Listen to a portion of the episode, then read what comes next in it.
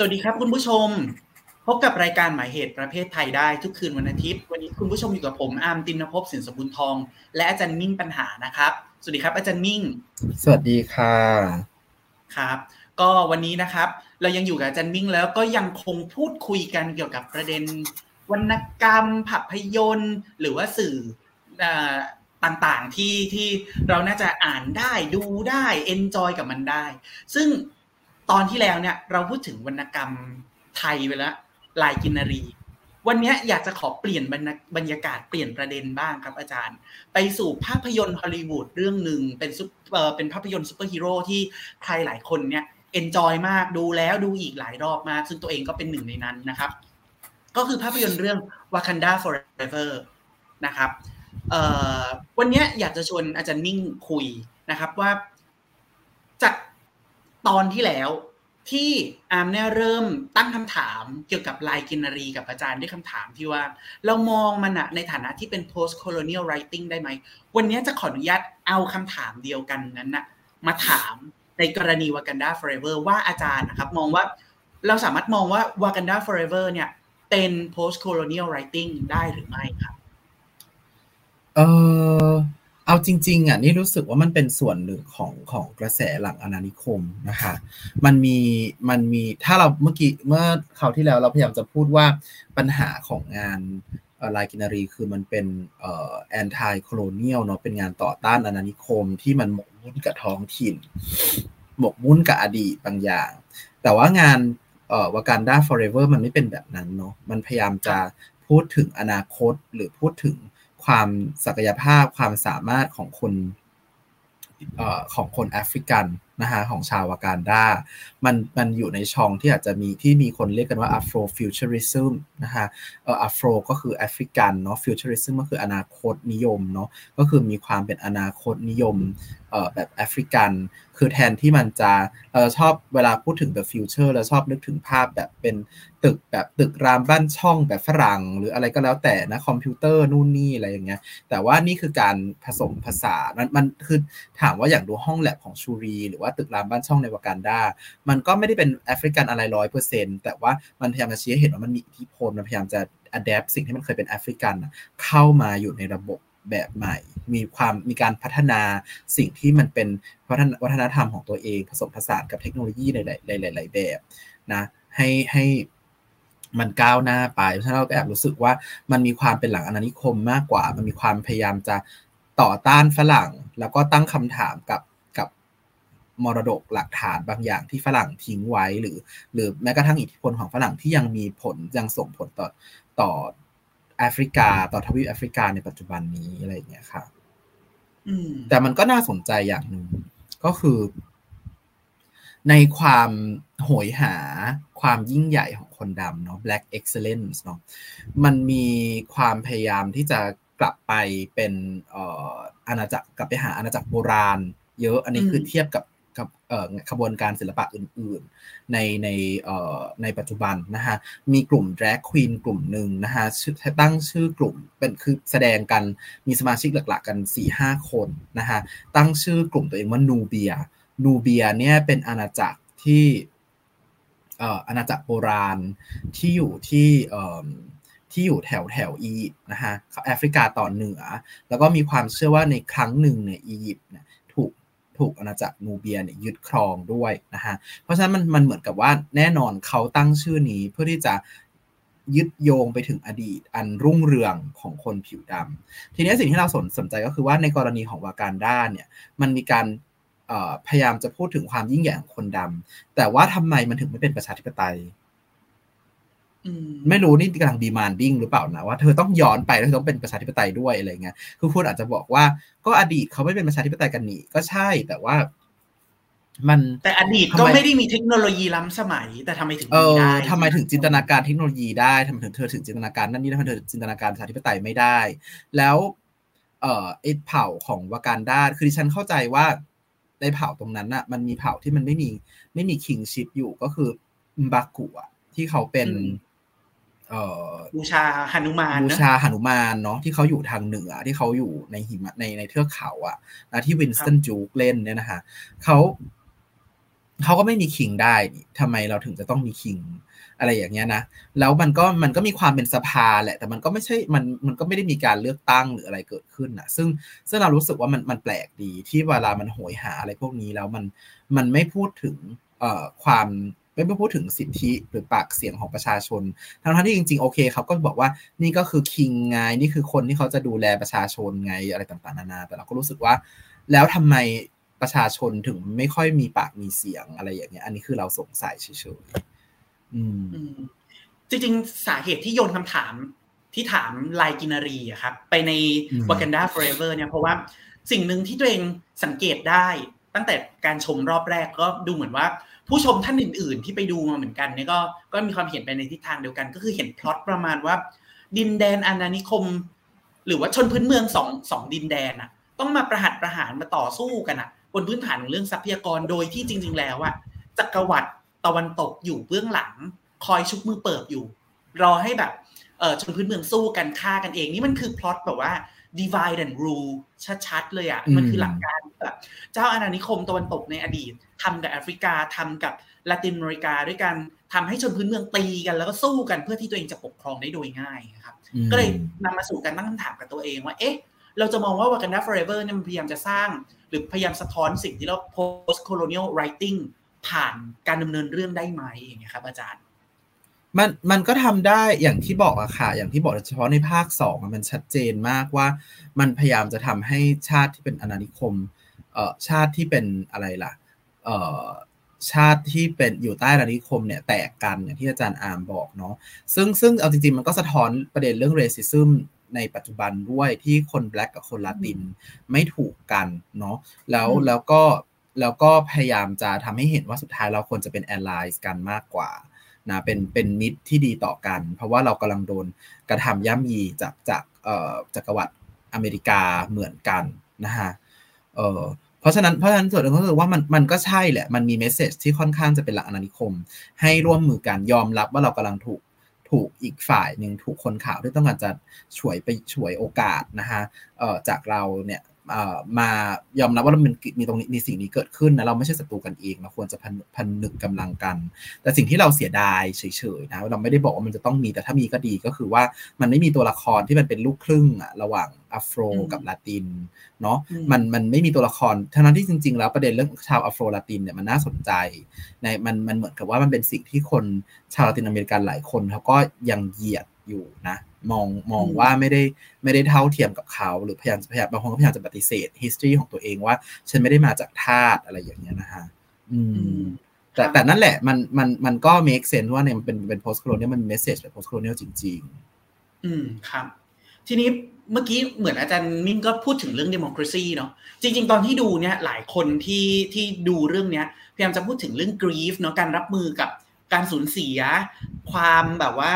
เอ่อ การจัดการอารมณ์นั่นนู่นนี่ของชูรีอะไรครับที่ต้องสูญเสียทั้งพี่ชายและแม่ แต่ตัวเองกลับมองเห็นอีกอีกประเด็นหนึ่งก็คือว่า ในขณะที่ตัวพิชาร่าเนี่ยเป็นภาพแทนของการที่คนรุ่นใหม่สยบยอมหรือว่าสมาทานหรือพยายามจะประนีประนอมกับกับประเพณี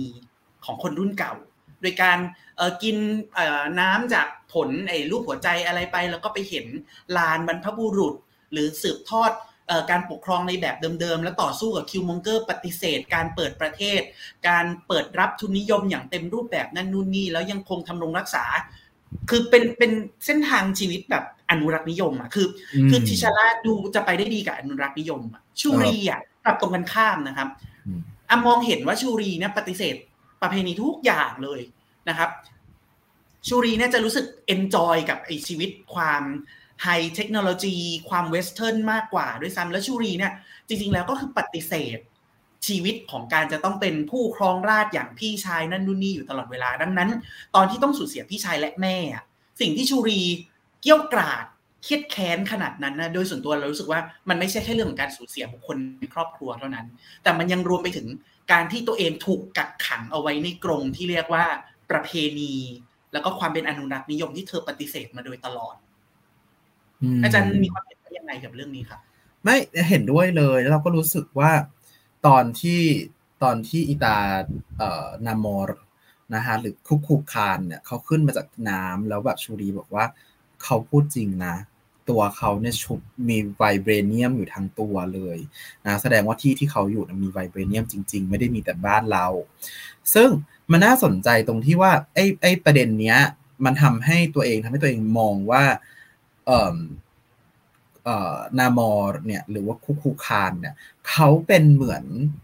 อีกด้านหนึ่งอะเป็นเหมือนพี่ชายเหมือนเป็นเป็นผีของพี่ชายที่กลับมาหลอกหลอนชูรี แล้วคุณนึกภาพว่า นึกภาพว่าพี่ชายตัวเองเนี่ยพอพูล่ามากนะ อันนี้ไม่ใช่แค่พอพูล่าแค่ในในบริบทของเรื่องนะ คุณต้องนึกภาพว่า Black Panther 2 เนี่ยกว่ามันจะมาเกิด หรือว่า Wakanda Forever กว่ามันจะเกิดขึ้นมาได้เนี่ย มันก็ต้องมีการคิดหลายตลบมากว่าจะเอายังไง ใครจะเป็น Black Panther ดี เพราะว่าเอ่อ rest in peace นะฮะพี่แชดวิกก็ได้เสียชีวิตไปแล้ว เอ่อแล้วเขาก็เป็นคนที่เขาเป็นไอดอลในหมู่คนผิวดำในแอฟริกในในอเมริกาและในแอฟริกาทั่วโลกจริงๆอะคำถามคือว่า คุณคุณจะทำยังไงดี เพราะฉะนั้นมันเหมือนกับว่าตัวละคร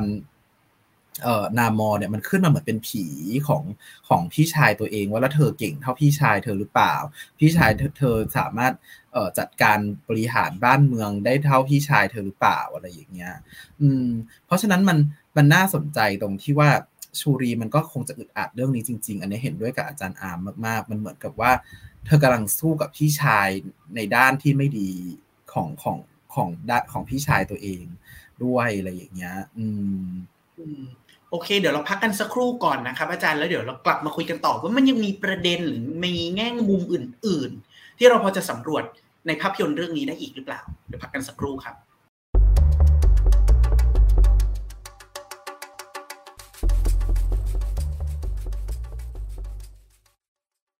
ผู้ชมยังอยู่กับผมอาร์มตินภพและอาจารย์มิ่งนะครับ เรากำลังคุยกันเรื่อง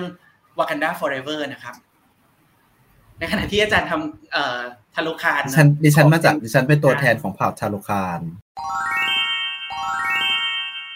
จากหลาย ๆ ประเด็นที่เราคุยกันมา มีอยู่ประเด็นหนึ่งที่รู้สึกว่าตัวเองแบบยังคงติดใจและยังคิดไม่ตกมาโดยตลอดตั้งแต่ชมมาจนถึงตอนเนี้ยนะครับ ก็คือทำไมนาเคียต้องไปอยู่เฮติ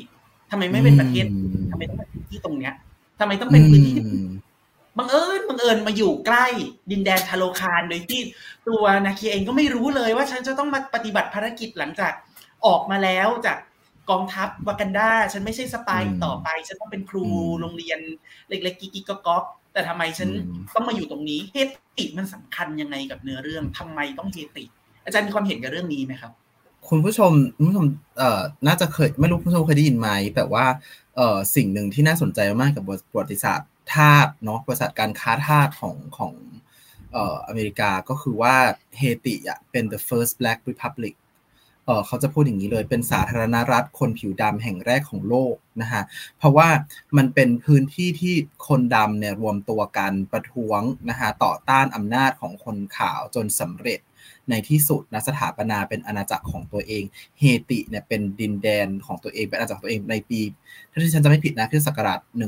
1803 ประมาณเนี้ยประมาณไม่ไม่ถึง 1810อะประมาณต้นต้นศตวรรษที่ 19เนี่ยเฮติเป็นดินแดนของคนผิวดำทั้งหมด คุณต้องเข้าใจก่อนว่าเฮติไม่ได้มีคนผิวดำตั้งแต่แรกนะ นั่นเป็นทาสนะฮะคือเจ้าอาณานิคมว่าจะเป็นฝรั่งเศสเอยสเปนเอยเนี่ยต้องการจะได้พื้นที่ในการทำ plantation หรือปลูก จะเขาปลูกอ้อยนะฮะปลูกบางทีก็เป็นครามบ้างอ้อยบ้างนะฮะปลูกโดยการที่เขาต้องไปสู้กับคนพื้นเมืองนะฮะตายไปจนสักประมาณ 90%นะฆ่าจนหมดแล้ว แล้วก็ไปเอาแรงงานนะฮะเอาคนดำที่เป็นทาสผิวดำเนี่ยมาเป็นแรงงานบนเกาะนะฮะแล้วก็ใช้ในการใช้ปลูกผลิตผลเหล่านี้นะคะแล้วมันก็เกิดการปฏิวัติขึ้นของหมู่ทาสนะคะจนเฮติเนี่ยเป็นเรียกได้ว่าเป็นเป็นดินแดนแรกที่ ปฏิวัติชนะนะฮะชนะฝรั่งเศสนะฮะซึ่งเป็นเจ้านิคมในตอนนั้นได้ เพราะฉะนั้นเฮติมันเลยสำคัญมาก มันเหมือนกับว่าถ้าอยู่ไม่ไป ถ้าอยู่ไม่ไปวากันดาอยู่ไปเฮติ อะไรอย่างเงี้ยถ้าอยู่ไม่ไปวากันดาอยู่ต้องไปเฮตินะ เพราะว่าเฮติเนี่ยมันเป็นเป็นที่ที่เป็นประวัติศาสตร์ที่น่าจดจำของคนผิวดำอะไรอย่างเงี้ยซึ่งมันแน่นอนมันมันมันมันอาจจะไม่ได้พูดตรงๆเรื่องนี้ คือคือเรื่องเราเราคิดว่า Black Panther ก็เป็น คือมันไม่ยอมพูดถึง ไอ้ violence colonial violence หรือความรุนแรงในการล่าอาณานิคม อย่างชัดเจนอะหรือคนที่พูดอะจะต้องเป็นตัวร้าย แปลกมากเลยเราเราคิดว่าเรารู้สึกเหมือนแบบมาเวลยังไม่หรือฮอลลีวูดยังไม่กล้าที่จะนำเสนอ message นี้โดยตรงอะ่ะ มันเหมือนกับว่ามันยังมีแฟนคลับ ที่ไม่เกี่ยวว่าเป็นชาติไหนด้วยนะ ที่ยังหมกมุ่นกับตัวละครคนขาวอยู่อะไรอย่างเงี้ย ผู้หญิงผู้ชายขาวด้วยพูดพูดแบบนี้เลยก็ได้ เออแบบมันมันมันเหมือนกับที่คิวมองเงอร์ก็พยายามจะบอกว่าบรรพบุรุษเราตายในทะเลนะฮะเออซึ่งใช่การค้าทาสคุณนึกภาพทาสที่อัดเอาเรือเอาเอาทาสมาอัดอัดในเรือเยอะๆอะเออ ไม่มีใครหายใจออกหรอกครับมันก็มีคนตายพอตายก็โยนลงทะเลถูกไหมหรือบางทีเลวซะยิ่งกว่านั้น ก็คือเอาเรือขนทาสไปเสร็จปุ๊บล่มเรือนะคะเพื่อที่จะให้เพื่อจะเอาเงินประกัน ก็มี เพราะฉะนั้นบรรพบุรุษคนดำตายในทะเลเยอะมากนะฮะระหว่างทางจากแอฟริกาไปอเมริกาเนี่ยตายเยอะมากนะฮะทีนี้ทีนี้เอ่อซึ่งเรื่องนี้คนเล่าคือใครคือคือคือคือคิวมองเงอร์นะ คนพูดเรื่องนี้คือ Killmonger นะ หรือภาคสองเนี้ยเอ่อทำไม Namor ชื่อ Namor อันนี้น่าสนใจมากนิยายการ์ตูนไม่เป็นนะฮะการ์ตูนก็คือตั้งชื่อ Namor เพราะว่าเป็นชื่อของแอตแลนชาวแอตแลนแอตแลนติสอะไรก็ว่าไปติสอะไรก็ว่ากันไปเออแต่ว่าเวอร์ชั่นเนี้ยเขาบอกว่าชื่อ Namor เพราะว่ามันมาจากตอนที่เขาเขาจะไปฝังศพแม่ใช่ไหมแล้วก็แล้วก็เอ่อต้องขึ้นไปฝังที่ที่บนแผ่นดิน แล้วก็กลายเป็นว่าเอ่อ พวกพวกอะไรล่ะ สเปนก็พยายามจะพวกสเปนก็กำลังก็จะหาทางต่อสู้กับคนพวกนี้นะคะจนสุดท้าย Namor ก็ใช้พลังพิเศษในการปราบเอ่อ plantation คนที่ plantation เรือกสวนไร่นาคนนั้นได้สำเร็จ แล้วก็พระรูปหนึ่งก็บอกกับ Namor ว่าเธอเป็นเด็กที่ไม่เธอเป็นเด็กที่ไม่มีไม่มีความรักอยู่ในหัวใจนะซินนามอร์ without love นะฮะเขาก็เลยเหมือนเขาก็เลยเทค ชื่อเนี่ยมาเป็นเหมือนเหรียญตรามาเป็นชื่อว่าแบบเออกูไม่มีหัวใจแล้วทำไมอะไรอย่างเงี้ยถ้าใครกันแน่ที่มีหัวใจอะไรอย่างเงี้ยนะฮะซึ่งประเด็นเหล่านี้ทำไมต้องให้ตัวลายเล่าอะทำไมทำไมชูรีไม่พูดทำไมทิชาร่าไม่พูด เธอไม่ได้เป็นผู้นำคนดำเหรอแล้วเอาคือเรายังรู้สึกว่าควีนรามอนด้าเนี่ยยังพูดเยอะกว่าคนอื่นเลยนะประเด็นเนี้ยรามอนด้าในภาคสองในที่ก็บอกเลยว่าไหนบอกว่าเธอจะแบบ เออไม่มาช่วงชิงทรัพยากรไง แล้วเราก็จับทหารได้ว่าพวกเธอมาขี้โกงตอแหลอะไรอย่างเงี้ยซึ่งแบบ fine I want to hear this I want to hear this แต่แบบทำไมเราไม่ได้ยินจากชูรีทำไมเราไม่ได้ยินจาก T'Challa ซึ่งรับบท Black Panther ซึ่ง Black Panther ก็เป็นสัญลักษณ์ของการเคลื่อนไหวของคนผิวดำในอเมริกาใช่ไหมคะเขาใช้ชื่อนี้มันเป็นชื่อพรรคเลยเป็นชื่อกลุ่มอะกลุ่ม activist เลยอะอืมแปลทีนี้เนี่ยพูดถึงตัวตัว Black Panther ที่เป็นทิชาร่าครับ ตัวละครที่เป็นลูกชายของเขาที่ปรากฏในตอนสุดท้ายของเรื่องเนี่ย ก็เฉลยว่าตูแซงเนี่ย จริงๆแล้วก็คืออีกชื่อหนึ่งคือคือเป็นทิชาร่าเนาะเป็นทิชาร่าน้อยการใช้คำนี้ทิชาร่าน้อยที่ตูแซงเองอะครับ มันก็มีนัยยะเกี่ยวข้องกับเรื่องของเฮติด้วยใช่ไหมครับ ใช่ตูแซงก็คือตูแซงลูแวกจูอะเป็นเอ่อถ้าที่ฉันออกภาษาออกเสียงภาษาฝรั่งเศสผิดอาจารย์อาร์มเตือนด้วยนะคะเอ่อเฮติเขาเป็นอาจารย์นิคมฝรั่งเศสเนาะเอ่อตุเซงลิแวกจูเป็นผู้นำเอ่อ ขบวนการปฏิวัติของเฮติในช่วงนั้นเลยนะฮะ คือน่าสนใจที่ตัวละคร เอ่อ ตัวละครจะเรียกตัวละครตลอดเลย บุคคลเนี้ยนะฮะ มีความน่าสนใจตรงที่ว่าลิแวกจูเขาเป็นคล้ายๆเหมือนกับหัวหน้าทาสอะในตอนนั้นนะ คือมันเขาได้รับสิทธิพิเศษบางอย่างจากนายเขานะ เขาได้รับการปลดเอกจากการเป็นทาสก่อนที่มันจะเกิดการปฏิวัติอีกนะ แล้วเขาก็ได้แต่งงานกับผู้หญิงที่เป็นทาสอยู่ที่นั่น เสร็จแล้วเขาก็ ไปเช่าที่ดินนะ แล้วเขาก็มีทาสด้วยนะเธอเขามีทาสของเขาเองนะเขาตอนแรกเขาก็ endorse ไอเดียสนับสนุนไอเดียเรื่อง slavery นะระบบทาสนะ แต่ว่าตอนหลังพอมันเกิดการลุกฮือนี้ขึ้นอะเขาก็พร้อมที่จะเป็นผู้นำให้กับขบวนการนี้ เพราะว่าเขามีมีศักยภาพสูงสุด เขาอยู่ใกล้คนขาวมากสุด เขาพูดได้หลายภาษาสุดอะไรอย่างเงี้ยนะฮะแล้วก็เป็นในในพลที่แบบพยายามจะต่อสู้พยายามจะทำงานให้ทำงานต่อต้านฝรั่งเศสอะไรอย่างเงี้ยนะคะ มันมีความซับซ้อนมากๆประวัติของตุสแซงเองเนี่ยนะฮะแล้วอย่างที่บอกอะก็คือว่า มันมันน่าสนใจที่ที่พอได้ยินพอได้ยินชื่อว่าชื่อตูแซงที่ฉันนั่งดูในโรงฉันแบบ โอ้โอเค มาถึงตรงนี้เลยใช่ไหมเพราะว่าไม่ใช่แค่เฮติเฉยๆต้องตูแซงด้วยเนาต้องมีการพูดถึงตูแซงเอ่อดิฉันรู้สึกมันน่าสนใจตรงที่ว่ามันทำให้ดิฉันนึกถึง scene ที่ชูรีเขาเขากินอะไรนะเอ่อสมุนไพรรูปหัวใจอะเอ่อเพื่อที่จะเข้าไปสู่ ancestral plane นะคะหรือพิภพของบรรพบุรุษ เพื่อที่จะไปรับวิชาอะไรก็แล้วแต่แล้วเขาก็ไปเจอกับ Killmonger ในนั้นนะ surprise surprise ซึ่ง Killmonger ก็แบบชวนให้คิดว่าเธอจะทำอย่างนั้นทำอย่างนี้เหมือนฉันหรือเปล่าเราก็เหมือนกันอะไรก็ว่ากันไปนะฮะ ซึ่งในที่สุดแล้วอะในตอนจบนะฮะที่ที่ชูรีตัดสินใจไม่ฆ่านามอร์นะฮะแล้วจู่ๆ ancestral plane ก็แฟลชขึ้นมา นะฮะแล้วก็ภาพคุณแม่เออควีนรามอนดาที่เพิ่งจะเสียชีวิตไปเนี่ย ก็กลับขึ้นมาแล้วก็บอกว่า show show them who you are ชูรีนะบอกแบบแสดงตัวเลยว่าเราเป็นใครนะชูรี ซึ่งมันน่าคิดที่ว่าเหมือนตอนนั้นอะเราจะรู้สึกว่าโอเค ชูรีทำพิธีทำพิธีถูกแล้ว เจอแม่อะไรอย่างเงี้ย แล้วก็ได้รับพลังจากแม่ แต่ความจริงคือ นั่นอีคิวมองเงอร์ก็บรรพบุรุษเธอนะ อีคิวมองเงอร์ก็บรรพบุรุษเธอนะ คือแบบโอเค อยู่ไม่ชอบก็ไม่ชอบ มันเหมือนกับเราก็มีญาติที่เราไม่ชอบใช่ไหมเป็นเรื่องปกติอะมันเหมือนกับเอ่อ history ของ black black เอ่อ revolution นะคะ มันก็มีด้านที่ไม่ดีจริงๆอะ อย่างอย่างเอ่อเอ่อ Haitian revolution ปฏิวัติคนดำครั้งแรกสุดที่แบบมันมันที่มันเกิดขึ้นเป็นวงกว้างเนี่ยนะเอ่อมันก็มี violence ที่ที่มันมันเกิดขึ้นเป็นขนาดใหญ่อะเอ่อ ผู้หญิงมันมีการแบบทำลายทุกอย่างที่เป็นคนขาว แม้กระทั่งผู้หญิงเด็กนะฮะแล้วมันไม่ได้หมายความว่าการแบ่งขั้วระหว่างคนดำกับคนขาว มันจะชัดเจนเหัวหน้าทาสบางคนของบางตระกูลเนี่ยก็สนับสนุนตุแซงนะฮะแต่ในขณะเดียวกัน แกก็ทำไมด้วย แกก็ไปช่วย นายทาสเก่าของตัวเองอะที่แบบว่า เออเออเธอหนีไปนะ หนีไปเราจะยึดตรงนี้แล้วอะไรเงี้ยมันมีความซับซ้อนอยู่ แล้วมันมันก็มี violence ที่เกิดขึ้นจากทั้งสองฝั่งจริง ๆ คือเราไม่ได้บอกว่าโหคนข่าวไม่ผิดเลยโหผิดมาก มันมีการลงโทษแบบว่าให้เอาจับคนผิดไปอยู่นั่งในเรือ แล้วก็ให้เป็นให้เรือมันจมลงไปเรื่อยๆอะไรเงี้ย คือมีอะไรชั่วช้าสารเลวมากมายเกิดขึ้นบังคับให้เขาเปลี่ยนศาสนาอะไรอย่างเงี้ยแต่ว่าในขณะเดียวกันก็ต้องยอมรับว่าใน Black History เองมันมี violence มันมีคนแบบเอ่อคิวมองเกอร์อยู่เออซึ่งเขาคือถามว่าเขาเป็นคนไม่ดีขนาดนั้นเลยไหมมันก็ไม่ใช่ แต่ถามว่าในเมื่อเราไม่ endorse ไอเดียของเขาก็ก็ถูกแต่ว่า that's a part of history อะเอออยู่ไม่ซื้อโอเคเราเราเห็นใจของประวัติศาสตร์ ใช่ คือเราเห็นใจชูรีนะ เห็นใจว่าเรากูเกลียด เกลียดอีเนี่ยเออเห็นใจก็เกลียดก็เกลียด แต่ว่าเราก็มีแล้วเราก็มีสิทธิ์เลือกที่ว่าเราจะ endorse แม่เราเราไม่ endorse เราไม่ endorse ไอเดียของของเอ่อของของคิวมองเกอร์แต่ว่ามันก็เป็น history ของเราอะค่ะ อืมเราเลยรู้สึกว่าเออพอตั้งชื่อตูแซงมันก็ดูเหมือนกับว่า ในแง่หนึ่งก็ very แบบฮีโรอีกอะเป็นแบบเป็นแบบวีรบุรุษของชาติคนดำเนาะเป็นชื่อที่มีเกียรตินะ แต่ว่าในขณะเดียวกัน มันก็ต้องยอมรับไปด้วยว่าแบบเออ ใช้คำว่าอะไรอะ่ะ มันก็ต้องยอมยอมรับไปด้วยว่า เออ มัน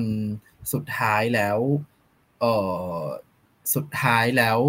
มันมันก็มีความซับซ้อนอยู่ตรงนั้นอะมันไม่ได้หมายความว่าทุแซงนี่ดีที่สุดอะไรอย่างเงี้ย อืมเพราะเราก็ไม่รู้ว่าเขาเขามองตัวเองเป็นเขาเป็นเขาว่าเขาเป็นคนฝรั่งเศสไหมหรือเขามองตัวเองเป็นคนอะไรอะไรเงี้ยมันมันซับซ้อนกว่ากว่าการมาบอกว่าเขาคือฮีโร่เขาเป็นฮีโร่ของคนดำจริง แต่ว่าถามว่าเขาเป็นคนดีขนาดนั้นไหมมันก็อาจจะไม่เขาไม่เคยมีทาสเลยเหรอก็ไม่ใช่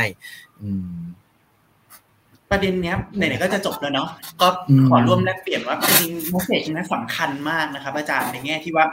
เออกระแสแฟนคลับดิสนีย์ในหลาย ๆ ภาพยนตร์หลาย ๆ เรื่องเนี่ย ก็มักจะพยายามพูดถึงสิ่งที่เรียกว่า black history ในเชิงที่แบบบวกบวกบวกโรแมนติไซส์สุดๆแต่อย่างน้อยที่สุดวันนี้เราเราก็พยายามชี้ให้เห็นแล้วว่า โอเค คุณอาจจะเทิดทูนบูชาหรือสมาทานหรือสนับสนุน black history ได้ อันนั้นเป็นสิทธิ์ของคุณ แต่คุณปฏิเสธไม่ได้หรอกว่า violence มันเคยเป็นส่วนหนึ่งของ black history จริง ๆ นะครับอันนี้เป็นแมสเซจที่สำคัญแล้วเราก็หวังว่าในอนาคตน่าจะมีประเด็นอะไรให้เรากลับมาพูดคุยในประเด็นนี้กันใช่เราเราลึกลงไปในประเด็นนี้ให้มันลึกมากยิ่งขึ้นเนาะใช่เห็นด้วยค่ะ หวังว่ามาเวลจะทำอะไรที่ตั้งคำถามกับ คนข่าวมากขึ้น อาจจะอาจจะยากนิดนึง แต่ก็ก็ภาวนาให้ให้เป็นแบบนั้นอืมโอเคครับ วันนี้ก็ขอบคุณอาจารย์มิ่งมาก ๆ นะครับ ที่เรามาได้ร่วมพูดคุยกันเกี่ยวกับเรื่อง Wakanda Forever นะครับและถ้าคุณผู้ชมเนี่ยมีความคิดเห็นเพิ่มเติมมีคำถามหรืออยากร่วมแลกเปลี่ยนใดๆนะครับหลังจากไปชมภาพยนตร์มาแล้ว หรือว่าหลังจากฟังพวกเราสองคนพูดคุยกันแล้วเนี่ยก็สามารถ leave comment เอาไว้ได้นะครับใต้คลิปวิดีโอนี้ หรือจะเข้าไปคอมเมนต์ด้วยกันใน Facebook ของประชาไทยก็ได้ ที่สำคัญอย่าลืมกดไลค์กดแชร์และกด Subscribe ให้กับรายการหมายเหตุประเภทไทยด้วย วันนี้ผมอาร์มตินภพและอาจารย์นิ่งนะครับขอลาคุณผู้ชมไปก่อน พบกับรายการหมายเหตุประเภทไทยในสัปดาห์หน้า วันนี้ สวัสดีครับ สวัสดีค่ะ